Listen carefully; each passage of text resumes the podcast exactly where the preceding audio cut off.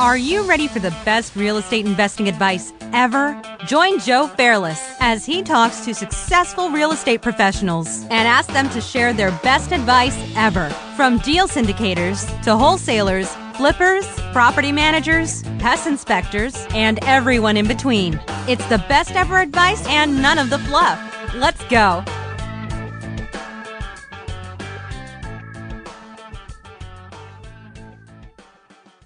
A quick word from our sponsor, the Door Devil.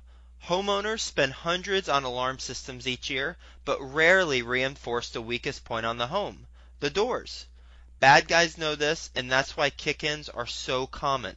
Simply adding Door Devils virtually eliminates the home security gap. Sleep better tonight. Reinforce your doors. Visit DoorDevil.com and enter Best Ever to get an exclusive 20% discount on your purchase. Hello, Best Ever listeners. Welcome to the Best Real Estate Investing Advice Ever show. I'm Joe Fairless, and I'm here with today's guest, Ankit Dougal. Ankit, good morning. Good morning, Joe. And thank you for joining us. I know you were out late last night. You got some really good news on a development project that you're working on, and congratulations on that. Oh, thank you. You know, you got to be out there trying to get those deals, so... Yes.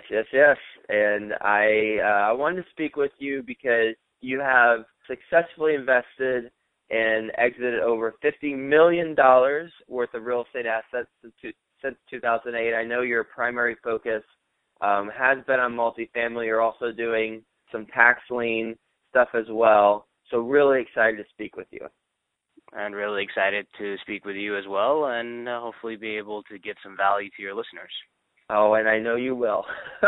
After speaking with you prior to this, I know you will definitely give a lot of value. So before we get going into your best real estate investing advice ever, can you tell us a little bit about your background? Sure. So my background is pretty colored when it comes to real estate. I actually started in the real estate industry when I was about 19. Started doing it as a straight, realtor salesperson. That's how I got in, and I really got in to help pay for a school.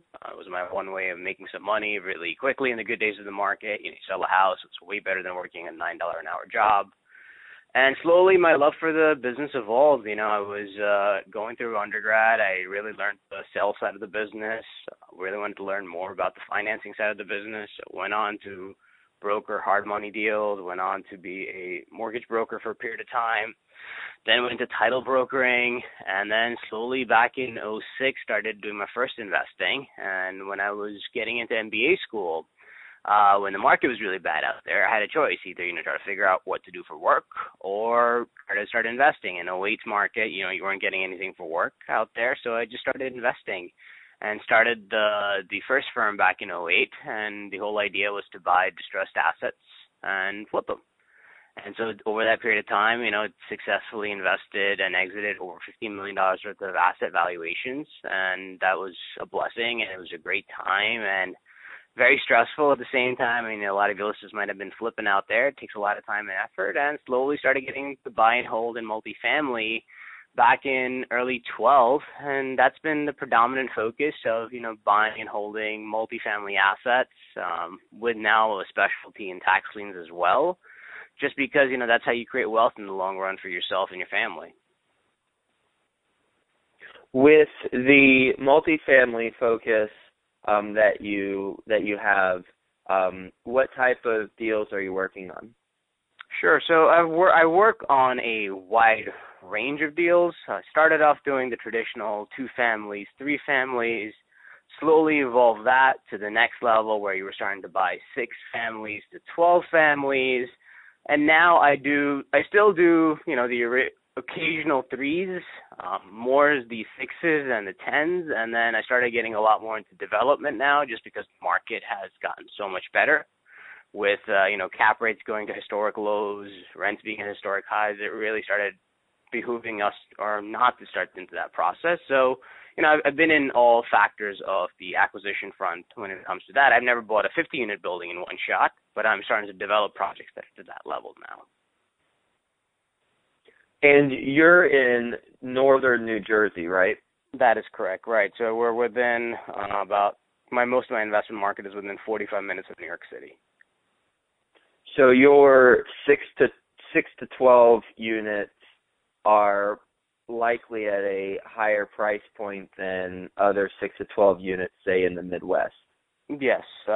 Typically, we're paying anywhere from, depending on, you know, if you're in the urban market, then you're probably paying around $70,000 a unit to, in the good parts of the market, in the suburban, it can be upwards of $180,000, $200,000 a unit.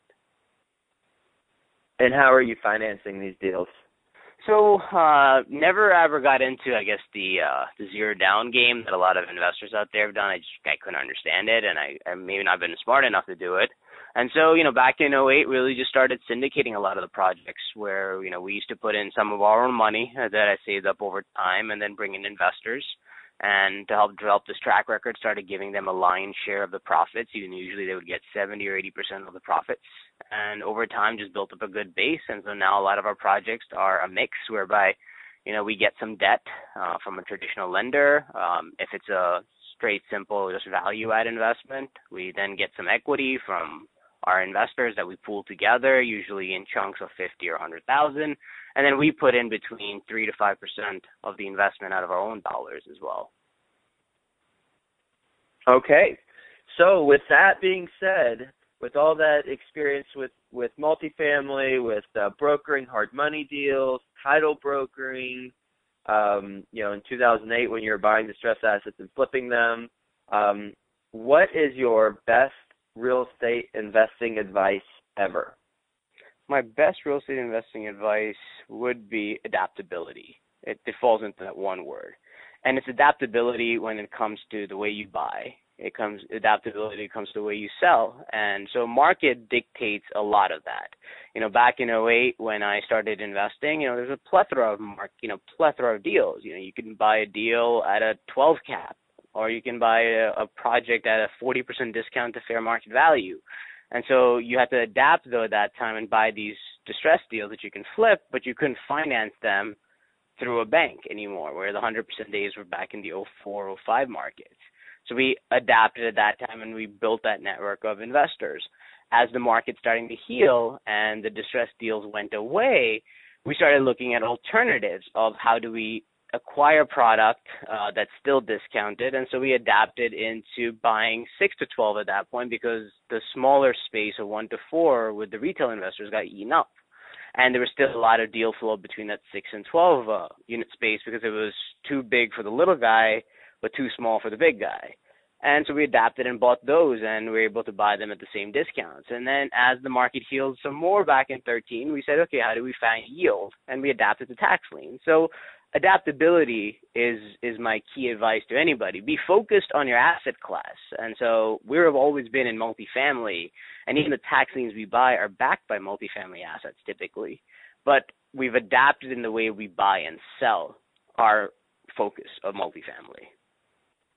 I love that, and I love how you made the distinction between adaptability and focus, because I hear a lot of people on the show, my guests talk about focus, and what you're mentioning is staying focused on what you know, just simply adapting with the market and the best way to acquire the asset and the best way to you know, work the deal based on what the market circumstances dictate. That's absolutely correct. It's Darwinism, right? You know, it's the people who don't adapt die. That's part of life. And markets keep changing. And if you think what you've done 4 years ago, you know, the general structure of it still works, and you still buy a distressed deal below market, but how you buy it changes. And that's what makes, I guess, a good investor versus a great investor, you know, what makes a Sam Zell versus a Joe Schmo is the fact that you can actually adapt and buy into these new markets and evolve your strategy, but you still keep your niche or your focus within your asset class. Okay, makes a lot of sense. You ready for the best ever lightning round? Sure. Let's bring it on. All right. Best ever book you've read? Best ever book I've read, The Real Estate Game by William Poorvu. Best ever deal you've done? My first deal, which was buying a single-family asset back in the 2008 market at almost a 40% discount and making a 35% return on investment within 8 months. Best ever success habit you practice. Best ever success habit. Waking up in the morning early, at least an hour before you jump on emails, and defining your key tasks that you have to accomplish for the day. Best ever internet resource you use for real estate investing. In our markets, what I love to use is the Department of Labor and Statistics. I'm a big stats guy, so it gives me a good idea where new markets are evolving and markets are changing. What do you look for exactly on that website? Sure. So, in multifamily, the demand drivers are pretty simple. It's household formation, it's job growth. Those two aspects lead to higher growth rates in rents in the long run. And so what I'm trying to track on a quarterly, if not an annual basis, is what key markets or cities I'm just New Jersey focused, and within that I said 45 minutes. So I really have a mechanism whereby I try to track every city in this market and see, okay, where are they trending on an annual basis and a trailing 5-year basis on job growth and on household growth. And those markets that are unloved but have good fundamentals, going back to Warren Buffett and these guys who teach about fundamental investing, that's the new markets we then try to get into. Since we're putting long bets and holding these properties now for a long period of time, we're trying to get into markets that have good fundamentals behind them. Best ever quote. Never, ever, ever give up. Churchill. What's the best ever place to reach you? Best ever place to reach me is my cell phone, or you can reach me on Twitter. And what are your digits if you want to give them out? Sure. Somebody give me a call at 201-754-8671, or you can reach me on Twitter at ANKIT_RER.